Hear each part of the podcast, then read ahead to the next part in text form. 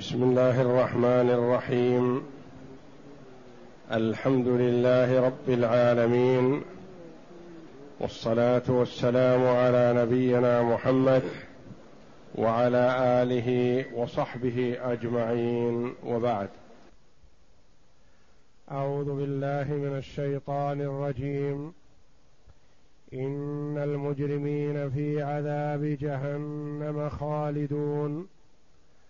لا يفتر عنهم وهم فيه مبلسون وما ظلمناهم ولكن كانوا هم الظالمين. ونادوا يا مالك ليقض علينا ربك. قال إنكم ماكثون. لقد جئناكم بالحق ولكن أكثركم للحق كارهون. أم أبرموا أمرا فإنا مبرمون أم يحسبون أنا لا نسمع سرهم ونجواهم بلى ورسلنا لديهم يكتبون. هذه الآيات الكريمة من سورة الزخرف جاءت بعد قوله جل وعلا يا عباد لا خوف عليكم اليوم ولا أنتم تحزنون. الذين آمنوا بآياتنا وكانوا مسلمين. ادخلوا الجنة أنتم وأزواجكم تحبرون. يطاف عليهم بصحاف من ذهب وأكواب وفيها ما تشتهيه الأنفس وتلذ الأعين. وأنتم فيها خالدون. وتلك الجنة التي أورثتموها بما كنتم تعملون. لكم فيها فاكهة كثيرة منها تأكلون. إن المجرمين في عذاب جهنم خالدون.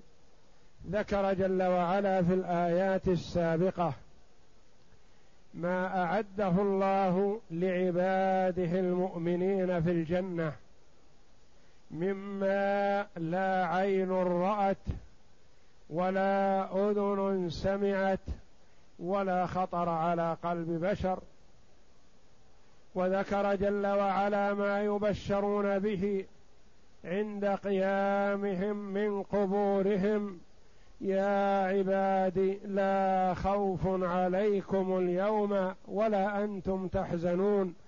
الذين آمنوا بآياتنا وكانوا مسلمين ادخلوا الجنة أنتم وأزواجكم تحبرون.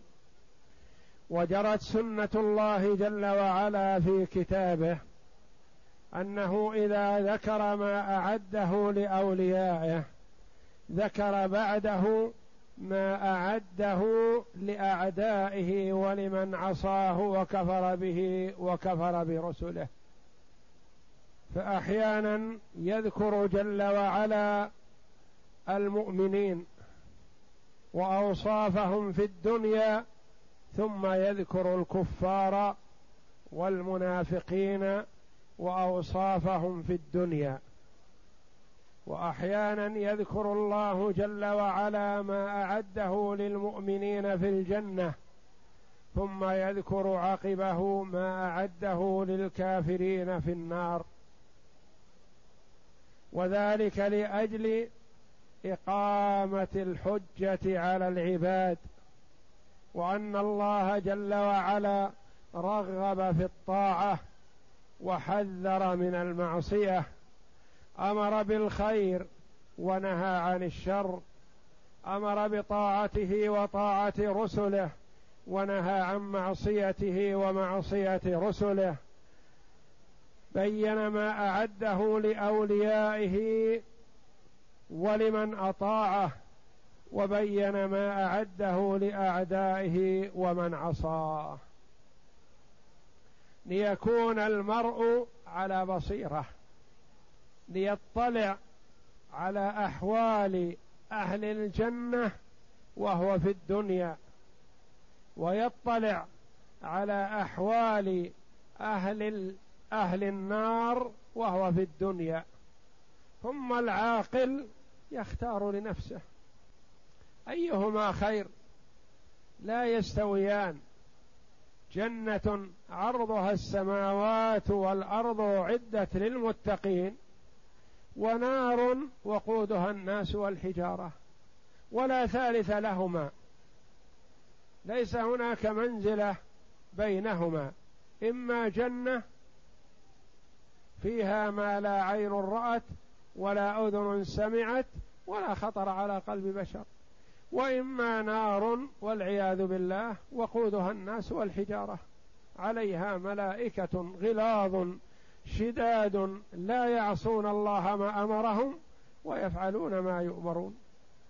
وتقدم الكلام على الآيات السابقة فيما أعده الله جل وعلا لأوليائه ولمن قام بطاعته ولمن آمن به وآمن برسله. وبين جل وعلا في هذه الآيات ما أعده لأعدائه. ولمن كفر به فقال جل وعلا إن المجرمين في عذاب جهنم خالدون.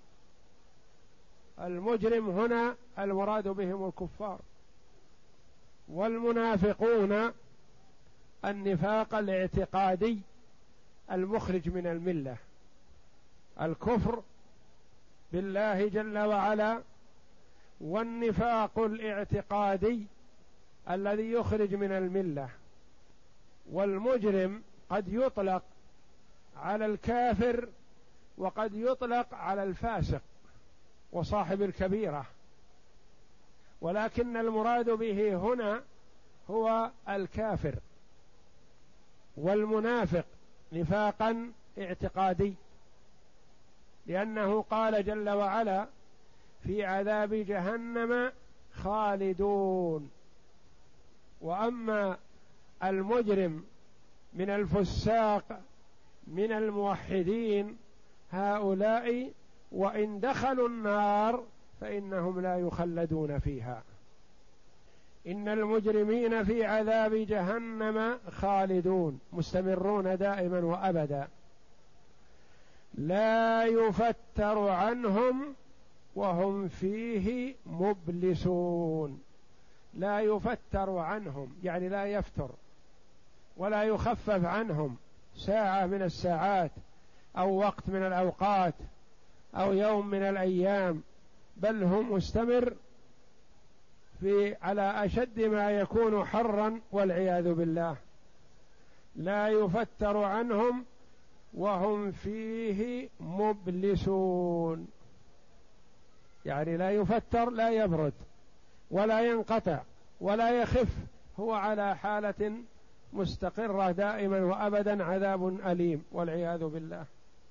وهم فيه مبلسون هم فيه مبلسون مبلس وأبلس ابلاسا بمعنى سكت وبمعنى أيس وبمعنى سكن كما قال في المصباح أبلس الرجل ابلاسا سكت وأبلس سكن.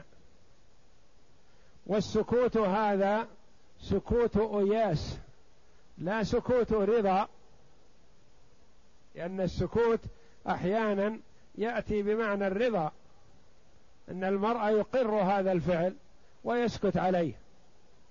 وهنا بمعنى اليأس يعني انهم مبلسون ساكتون سكوت إياس يعرفون أنهم لن يتحولوا عنه ولن يخفف عنهم العذاب. وهم فيه مبلسون أي ساكتون. وسيأتي قوله جل وعلا ونادوا يا مالك ليقضي علينا ربك.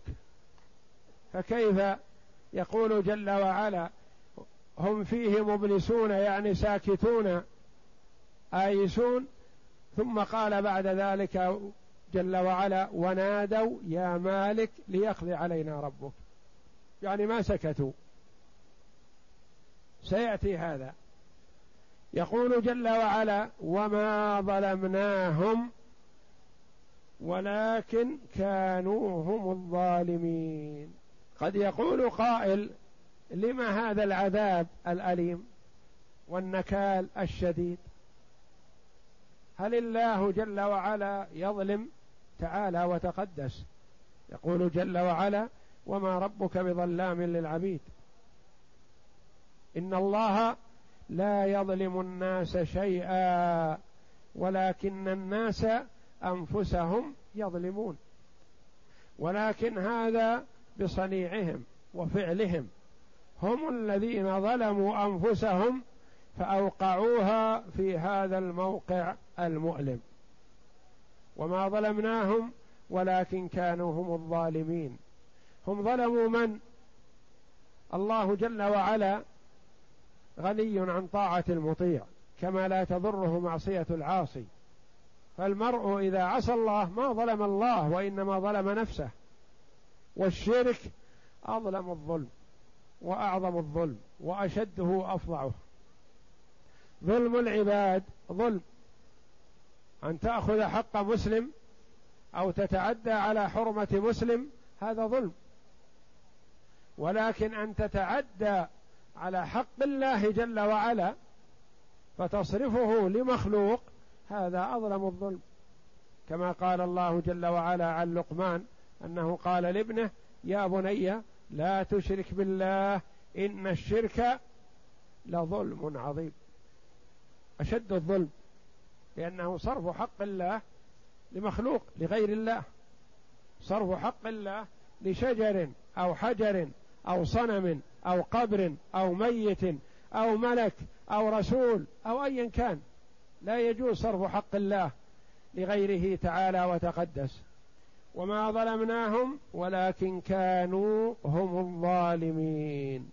هم ظلموا أنفسهم بصرف حق الله لغيره فاستحقوا العذاب. ونادوا يا مالك ليقضي علينا ربك. نادوا. وتقدم قوله جل وعلا لا يفتر عنهم وهم فيه مبلسون. ساكتون آيسون. وهنا قال جل وعلا بعدها ونادوا يا مالك ليقضي علينا ربك. نعم. هم يسكتون وييأسون سنوات طويلة وآلاف السنين. ثم يبدو لهم أن يقولوا يتمنوا الموت. يتمنوا الموت. فأيام القيامة وأيام خلودهم في النار آلاف السنين. لم يكن يأسهم ونطقهم بعده مباشرة لا وإنما مضى آلاف السنين وهم في العذاب. ثم نادوا. ونادوا يا مالك مالك هو خازن النار وهو رئيس خزنة النار. كبيرهم. له كرسي كما ورد في وسط النار. ويرى أقصاهم كما يرى أدناهم. ومعه ملائكة تحت إمرته كما قال الله جل وعلا عليها تسعة عشر ويقول أبو جهل اللعين علي سبعة عشر ألا تستطيعون يا كفار قريش أن تكفوني اثنين من التسعة عشر؟ قالوا بلى. إذا تكفلت بسبعة عشر فنكفيك الاثنين. فهو بجهله وضلاله ولهذا سمي أبو جهل. هذا من جهله. يقول أكفيكم سبعة عشر من الملائكة. وواحد من الملائكة يقتلع قرى قوم لوط سبع. مدائن بما فيها بطرف جناحه ويرفعها إلى السماء. حتى سمع أهل السماء صياح ديكتهم ونباح كلابهم ثم رماها. واللعين أبو جهل يقول أكفيكم أنا سبعة عشر من الملائكة. وهؤلاء الملائكة تسعة عشر خزنة النار حبب إليهم تعذيب بني آدم الكفار منهم كما حبب لبني آدم الأكل والشرب. لأنهم يفعلون ما يأمرهم الله جل وعلا. عليها ملائكة غلاظ شداد لا يعصون الله ما أمرهم ويفعلون ما يؤمرون. ومالك هو خازن النار كما ورد وهو رئيس الملائكة الذين هم على النار. وهم عليها ولا تضرهم. لأن الله جل وعلا خلقهم على صفة لا تضرهم النار. ونادوا يا مالك ليقضي علينا ربك. يتمنون أن يقضى عليهم. يعني يموتوا. يقول ليمتنا ربك. الموت أحب إلينا من هذه الحياة لكن ما يحصل. يتمنون الموت فلا يحصل لهم. ونادوا يا مالك ليقضي علينا ربك. وفي قراءة لابن مسعود ونادوا يا مالي على الترخيم. فقيل لابن عمر رضي الله عنهما إن ابن مسعود يقرأها هكذا. قال ما أشغل أهل النار عن الترخيم. ما في بالهم أن يرخموا وإلا الترخيم في اللغة العربية حذف الحرف الأخير ترخيما وتخفيفا. ونادوا يا مالك ليقضي علينا ربك. القضاء المراد به الموت كما قال الله جل وعلا فوكزه موسى فقضى عليه. يعني مات. فيسكت مالك ولا يجيبهم. قيل لا يجيبهم أربعين سنة وقيل لا يجيبهم سبعين سنة وقيل لا يجيبهم مئة سنة. والسنة كما ورد وكما هو معلوم ثلاثمائة وستون يوما. واليوم من أيام الآخرة كألف سنة مما تعدون كما قال الله جل وعلا وإن يوما عند ربك كألف سنة مما تعدون. فيمكث مالك السنوات العديدة لا يجيبهم. ثم يقول لهم في الأخير إنكم ماكثون. فييأسون حينئذ. وكما قال الله جل وعلا في سورة المؤمنون اخسأوا فيها ولا تكلمون. إنكم ماكثون يعني جالسون مستمرون. مستمرون فيها دائما وأبدا. لما؟ قال جل وعلا لقد جئناكم بالحق. جاءتكم الرسل ومعهم الكتب المنزلة من الله جل وعلا. وأمروكم بطاعة الله فأبيتم. ونهوكم عن معصية الله فأبيتم وعصيتموه. تتقلبون في نعم الله. صباح مساء ليل نهار وتعصون الله. والله مطلع عليكم ويمهلكم لعلكم تتوبون. ولا يهمل جل وعلا. لقد جئناكم بالحق بالصدق بالبيان الواضح بالرسل ومعهم الكتب والبيان والحجج وبيان ثواب المطيعين وبيان معصية العاصين. وأمروكم بتوحيد الله ونهوكم عن الكفر فأبيتم. لا مصلحة في الكفر لا في الدنيا ولا في الآخرة. يعبد من؟ يعبد ميت أو صنم أو شجر أو حجر ماذا يستفيد منه. لقد جئناكم بالحق فرضتموه وأبيتم الحق إلا الباطل. ولكن أكثركم للحق كارهون. قال بعض المفسرين أكثركم المراد كلكم لأنه يطلق البعض والكل والأكثر ويراد الكل. ولكن أكثركم للحق كارهون. وقيل أكثر هذه على بابها لأن المراد بالأكثر هنا الرؤساء والعظماء والسادة فأطاعتهم العامة. ولو أن الرؤساء والسادة والكبراء قبلوا الحق لتبعتهم العامة. ولكن أكثركم للحق كارهون. لم تقبلوه رددتموه على الرسل صلوات الله وسلامه عليه. ثم قال جل وعلا متوعدا لهم على ما يكيدون من المكايد في الدنيا. فقال أم أبرموا أمرا فإنا مبرمون. أم أبرموا أمرا يعني كادوا كيدا ودبروا شيئا يظنون أنهم يظفرون بما يريدون. كما كادوا للنبي صلى الله عليه وسلم واتفقوا ورئيسهم إبليس على أن يكلفوا عشرة من شبان قريش ويعطوا كل واحد سيفا مسلولا فيضرب محمدا صلى الله عليه وسلم ضربة واحدة فيتفرق دمه في القبائل في قبائل قريش فتعجز. بنو هاشم عن محاربة قريش كلها فيقبلون الدية. فإذا قبلوا الدية يعطون ولو آلاف الإبل.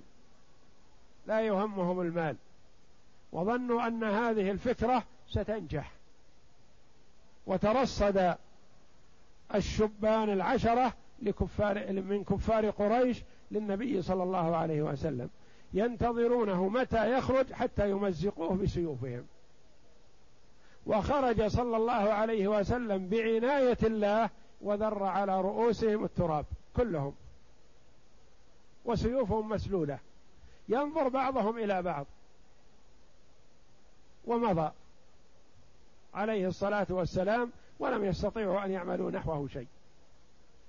وينظرون متى يخرج من الباب. مترصدون له أمام بابه صلى الله عليه وسلم. وينظرونه كأنه في فراشه. وهو خرج عليه الصلاة والسلام وذر على رؤوسهم التراب ومضى لسبيله بعناية الله جل وعلا وحفظه. أم أبرموا امرا فإنا مبرمون. نحن وراءهم. وأحطنا بهم وبما يريدون. يبطل الله جل وعلا كيدهم. إنهم يكيدون كيدا وأكيد كيدا. فمهل الكافرين امهلهم رويدا. زمنا قليلا لحكمة يريدها الله وإلا فإنه قادر جل وعلا على أن يهلكهم في لحظة.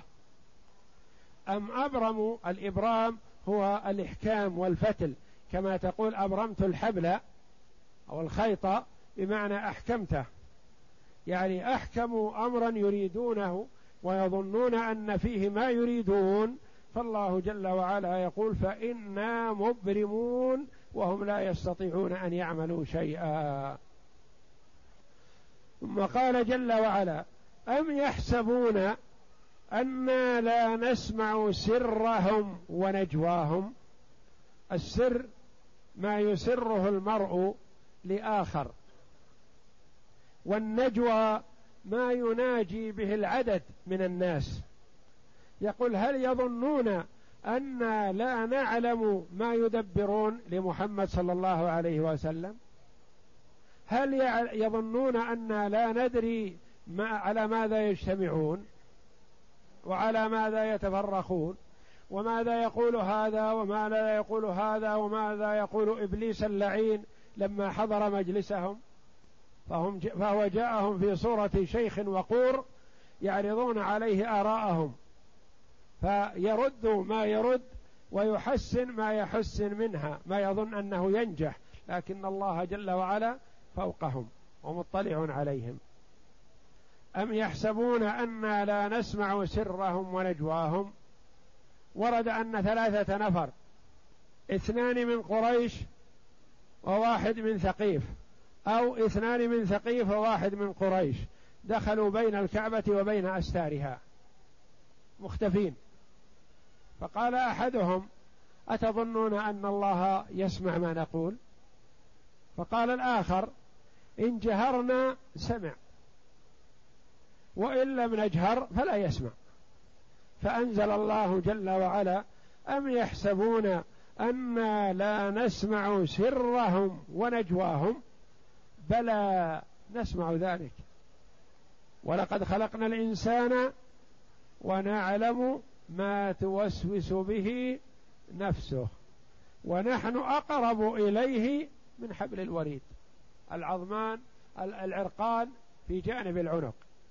فالله جل وعلا يعلم خائنة الأعين وما تخفي الصدور.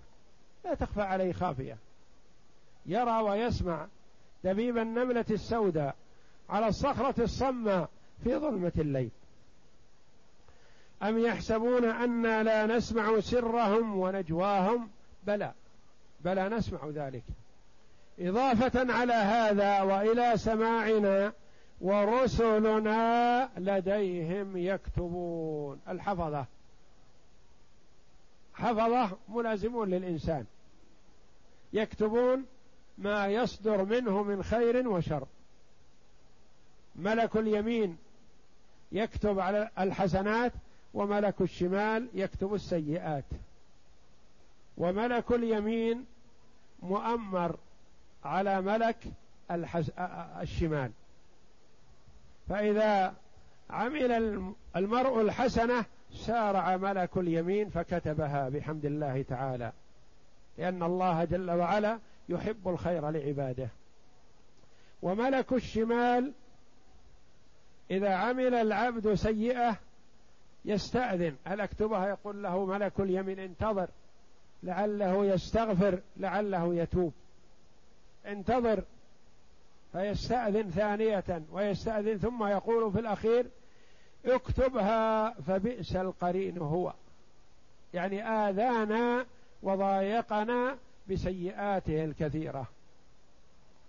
وفوق هذا كله مع هذا مع علم الله وكتب الملائكة الجوارح تخبر أنفسها تخبر عما عملت.